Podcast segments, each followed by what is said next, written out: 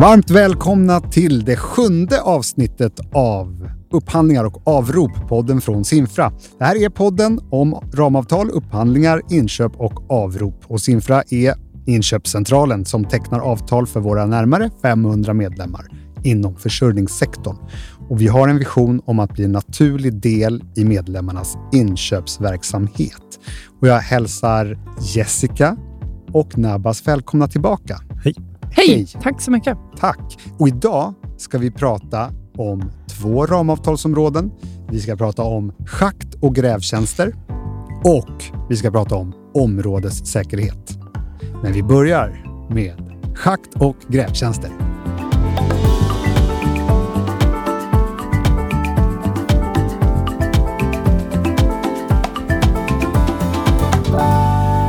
Vi kör igång direkt med schakt och grävtjänster. Nabas, vad är detta? Ja, vad är schakt och grävtjänster? Jo, men som namnet antyder, det handlar helt enkelt om eh, behovet av att gräva ner saker. Eh, så, så fort man har någonting som man vill gräva ner, som en kabel, vattenledning, fjärrvärmerör, fiber etc., så är det schakt och gräv som gäller. Eh, och Det innebär också att våra medlemmar kan, eh, alla våra medlemmar kan eh, nyttja avtalet eftersom det täcker samtliga områden. Eh, vatten, el och fiber, eh, värme och kyla. Och jag tänker ju direkt tillbaka på det avsnittet där vi pratade om nyförläggning och schaktfria metoder. Är det här en ny metod? Eh, nej, det här är ett traditionellt eh, grävarbete, eh, så som man alltid har gjort. Eh, man gräver en grop eller schakter i, i marken, lägger ner ledningar och fyller gropen med jord igen. Eh, men det här avtalet, liksom den som du nämner, schaktfria metoder, är helt, ett helt nytt ramavtalsområde för, för Simfra. Det har tidigare inte funnits i avtalsportföljen och traditionellt så har eh, de här tjänsterna handlats upp eh, lokalt av våra medlemmar. Men hur funkar det då med ramavtal på det här? Jag misstänker att det rör sig om många leverantörer. Ja, precis. Nej, men det började med att vi fick förfrågningar på de här tjänsterna från våra medlemmar. Eh, upptäckte att det finns ett behov eh, där ute som vi ville täcka upp för. Och I dialog med, med medlemmarna så återkom vi till det här med fördelarna med mindre lokala aktörer eh, med lokalkännedom. Eller att man snabbt ville ha folk på plats vid akuta behov och så vidare. Och för att täcka för de här behoven hos medlemmarna och samtidigt ge alla aktörer samma möjlighet att vara med i avtalet valde vi att utforma avtalet utifrån geografisk eh, uppdelning. Eh, genom att ha den här geografiska uppdelningen på kommunnivå så fick även mindre aktörer en möjlighet att vara med på ramavtalet och kan på så sätt konkurrera med större etablerade aktörer som har eh, sina tjänster över hela landet. Aha, så det fanns liksom fördelar med det tidigare när man upphandlade det lokalt? Och de fördelarna vill vi ha med även i ramavtalet tillsammans med övriga fördelar som, som man får med i Simfra ramavtalen. Och resultatet blev en mix på cirka 20-tal leverantörer på avtalet. Okej. Okay. Då är det ett stort eh, ramavtal med ganska många leverantörer. Och hur är det då med tjänsterna? Ja, vi har många tjänster. Även här blev det en, en bra mix, tycker vi. Vi har delat upp det i lite olika områden så att medlemmarna kan eh, utifrån behovet använda lite olika delar av avtalet. Vi har en del eh, som är maskinen, själva grävmaskinen inklusive personal.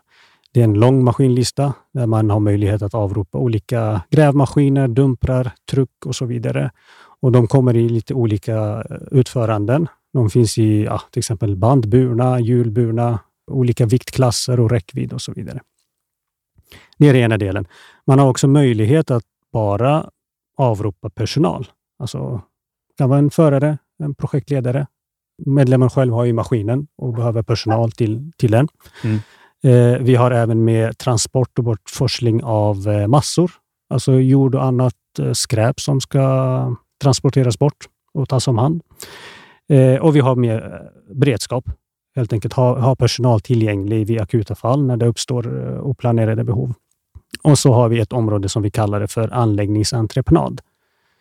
Den är lite speciell som jag kommer till lite senare.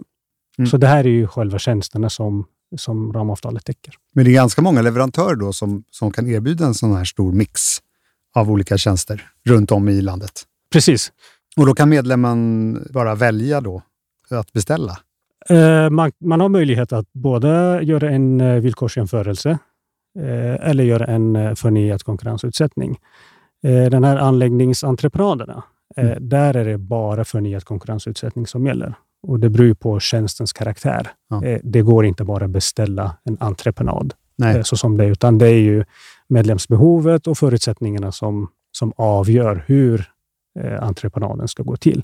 Och Därför behöver man göra en förnyad konkurrensutsättning och skicka ut en förfrågan på det. Men i övrigt så kan man ju göra en villkorsjämförelse om det, i de lägen det passar. All, eller så gör man förnyad konkurrensutsättning på alla delar om man så önskar det. Men det känns ändå som ett ganska brett eh, ramavtal. Alltså hur vet man vem som gör vad bland alla de här tjänsterna? Eh, alltså, alltså med tanke på att det dessutom är många leverantörer utspridda över hela landet. Mm, mm. Bra fråga. Som alltid så är det en, eh, en utmaning att eh, göra ett ramavtal som passar 500 medlemmar. Eh, och Särskilt när, de, när det är så många leverantörer utspridda över hela landet. Mm. Men för att göra det här eh, enklare eh, så har vi tagit fram en eh, sammanställning där man som medlem har möjlighet att eh, dels få en översikt över vilka tjänster som finns i ramavtalet, vilka leverantörer som har fått tilldelning, i vilka kommuner som respektive leverantör eh, kan eh, tillhandahålla de här tjänsterna. Och på så sätt filtrera sig fram när man gör den här villkorsjämförelsen. Eh, komma fram till vilka leverantörer som levererar vad och var någonstans. Och På så sätt blir det mycket enklare att sen eh, göra beställningen. Och Jag misstänker att det här finns på medlemsportalen? Den finns absolut på medlemsportalen tillsammans med instruktioner för villkorsjämförelsen och för, eh, för nedre konkurrensutsättningen. Hur, hur går det till i praktiken då med den här sammanställningen på medlemsportalen? Ja, men eh, vi utgår ifrån det här exemplet att du eh, eh, har din verksamhet i Mellansverige. Det första du tänker är, jag vill kolla först vilka aktörer, leverantörer finns i närområdet. Då kan du filtrera bort på den kommunen som, som du har din verksamhet. Mm. Därefter kollar du vilka tjänster som de här leverantörerna eh, levererar. Och självfallet så vet du på förhand vad det är du behöver. Mm. Så utifrån den tjänsten gör du din filtrering och då får du mindre antal leverantörer eh, att välja mellan. För att sen i nästa steg filtrera det ännu mer utifrån ja, om det är eh, beroende på vad du har för behov eh, Eh, och vilka kriterier som du vill utvärdera på. Så på så sätt smalnar du av och eh, det resultatet du får där, därefter så gör du en villkorsjämförelse eller så gör du en förnyad konkurrensutsättning. Så att du börjar processen från där du har din verksamhet och, och väljer bland alla, eller ser alla 20 leverantörer på avtalet för att så småningom filtrera det innan du gör själva avropet. Låter smidigt. Absolut, det är det som är tanken. Avslutningsvis den eviga frågan som jag vet att Sinfra bryr sig mycket om. Hållbarhet. Hur kommer det in i det här ramavtalsområdet? Eh, ja, vi har valt att ta med utvärderingskriteriet fossilfria transporter Mm. Eh, och för det här avtalet menar vi då hur stor andel av eh, fordon eller maskiner som, som leverantörerna kan köra på fossilfria drivmedel. Eh, men vi har också ställt krav på att samtliga fordon ska vara minst Euroklass 5 samt uppfylla Euroklass 3B. Och fordonen får inte vara äldre än 12 år. Och dessutom ska de ha HA-oljefria däck. Så redan från början i ramavtalet så är det en grund av hållbarhet. Precis. Där har vi redan ställt en hel del krav vad det gäller hållbarheten. Då tror jag vi är klara med schakt och grävtjänster, eller? Känns det ja, bra? Nej, men det är jättebra. Ja. Vi fick med allt. Då går vi vidare. Härligt. Ja, vi har precis pratat om schakt och grävtjänster och missade du det så är det bara att spola tillbaka. För nu ska vi prata om ramavtalsområdet områdessäkerhet. Utan att veta då exakt vad det här ramavtalsområdet handlar om i detalj så känns det som att det är ett ganska aktuellt ramavtal. Ja, precis det stämmer. Det är ju ett helt nytt ramavtalsområde hos oss på Sinfra, Aha. men vi valde upphandlare just för, som du säger, det är på tapeten och medlemmarna har flaggat att de vill att vi upphandlar det här helt enkelt. Mm. Och mm. även om, om kanske många vet vad områdessäkerhet är, kan inte du berätta vad det här ramavtalet handlar om? Jo, men absolut. Eh, precis som du säger, även fast många vet vad det handlar om, så är ju begreppet områdessäkerhet ganska brett.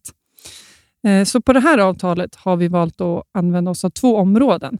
och Det är fysiskt skydd och säkerhetsteknik.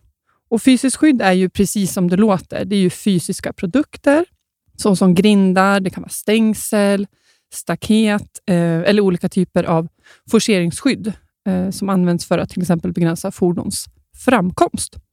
Och Den andra delen är ju då säkerhetsteknik. Det är också egentligen fysiska produkter såklart, men är lite mer inriktad på säkerhetsteknikbiten och omfattar olika typer av larm såsom område, inbrott eller brandlarmsystem. Den omfattar även olika passersystem. Eh, det finns lås och beslag, till exempel såna digitala nycklar som har blivit väldigt populära idag. Eh, samt integrerade systemlösningar, inklusive överordnat system. Okej, så fysiskt skydd och säkerhetsteknik alltså. Är det här ett, eh, också ett ramavtal med, med många leverantörer, precis som vi hörde tidigare? Ja, det finns en hel del leverantörer och vi har en blandning av leverantörer. Dels så har vi några som kan erbjuda en helhetslösning, det vill säga de kan både den här fysiska biten och säkerhetstekniken. Men sen har vi också leverantörer som valt att specialisera sig till exempel på säkerhetsteknik. Så kravet på upphandlingen var mest att man skulle kunna leverera till hela Sverige, alltså alla våra medlemmar. Men man behöver inte kunna leverera både fysiskt skydd och säkerhetsteknik. Nej.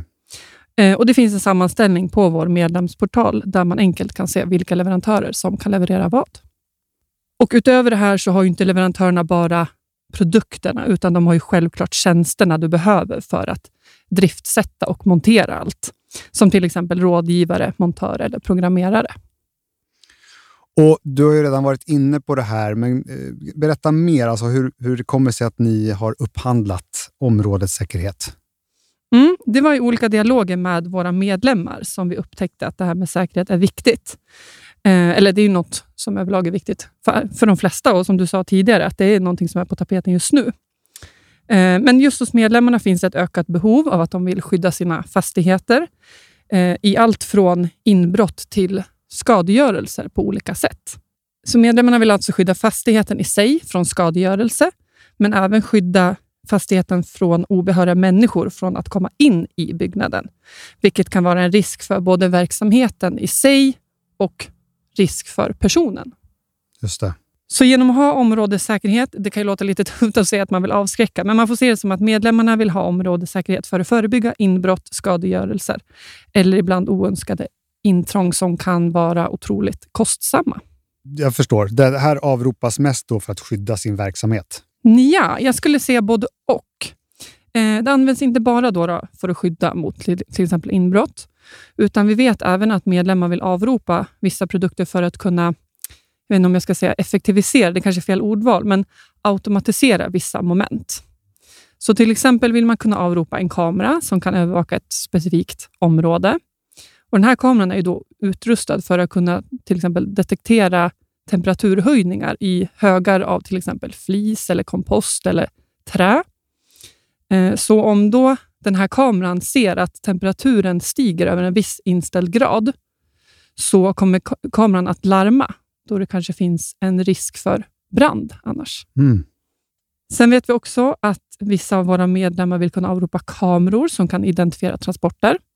Och Då är det både personbilar och lastbilar som ska in på området. Eh, och Då kan den här kameran läsa av ett registreringsnummer. Och eh, Kameran är då sedan kopplad till exempel en grind. Och Om grinden då känner igen det här registrerade eh, registreringsnumret så öppnas grinden automatiskt. Lite high-tech det här. Ja, visst. Coolt. Och så pratar alla system med varandra och det är oh, wow. fantastiskt. och, och, lika mycket som det känns high-tech så känns det ganska komplext. Hur avropar man? Ja, men precis. Det finns ju inga standardprodukter, utan all säkerhet för alla våra medlemmar kan ju se så himla olika ut. Det är väldigt individuellt beroende på vad det är för byggnad, hur den ser ut, vad man är för typ av verksamhet och vad man har för säkerhetsklassificering. Eh, och Sen är det otroligt svårt för leverantörerna att prissätta. Om vi tar till exempel en grind som ett exempel. Var ska grinden sitta? Vad är det för underlag? Ska den monteras på ett berg? Mm. Och Beroende på det här underlaget så prissätts ju det utifrån det. Eller till exempel för ett larm eller en kamera så är det också svårt för leverantören att ge ett pris. Det beror ju också på vad det är för byggnad, hur många fönster, hur många dörrar, vart sitter de här, ja. eh, hur långt ifrån entrén. Eh, och därför avropas det här bäst via förnyad konkurrensutsättning. Okej, okay, det, det, är både komplext och eh, tekniskt och sådär. Och om inte jag har den kompetensen själv då, veta vad jag faktiskt behöver, eh, hur gör jag då? Jo, men då kan man ta hjälp av en rådgivare och det är någonting som alla leverantörer på avtalet har. Och Det går att avropa via villkorsjämförelse, alltså ett direkt avrop.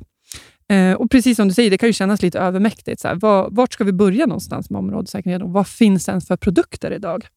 Och Med hjälp av det här så tar du in en rådgivare från leverantören och då hjälper de dig med det här. För det är viktigt med rätt skydd för att kunna skydda verksamheten på bästa sätt. Eh, och Det kan leverantörerna hjälpa till med. Och Vi missar ju aldrig en chans att prata om hållbarhet. Vi tycker det är viktigt. Så hur fick ni in den här aspekten i det här avtalet? Ja, dels valde vi, som i våra flesta avtal, eh, att utvärdera på fossilfria transporter. Sen valde vi även att utvärdera på reservdelar, det vill säga vi valde att premiera de leverantörer som kan erbjuda reservdelar längre för sina produkter. Vilket innebär att man kanske inte behöver byta ut ett helt system eller en hel produkt, utan endast vissa specifika reservdelar. Ah, Bra, då känner jag mig ganska säker på det här området, områdessäkerhet. Och vi har också valt att gräva ner oss lite i schakt och grävtjänster. Tack så jättemycket för den här gången och vi hörs och ses nästa gång. Ja, det gör vi. Tack själv Johan. Tack själv Johan. Tack.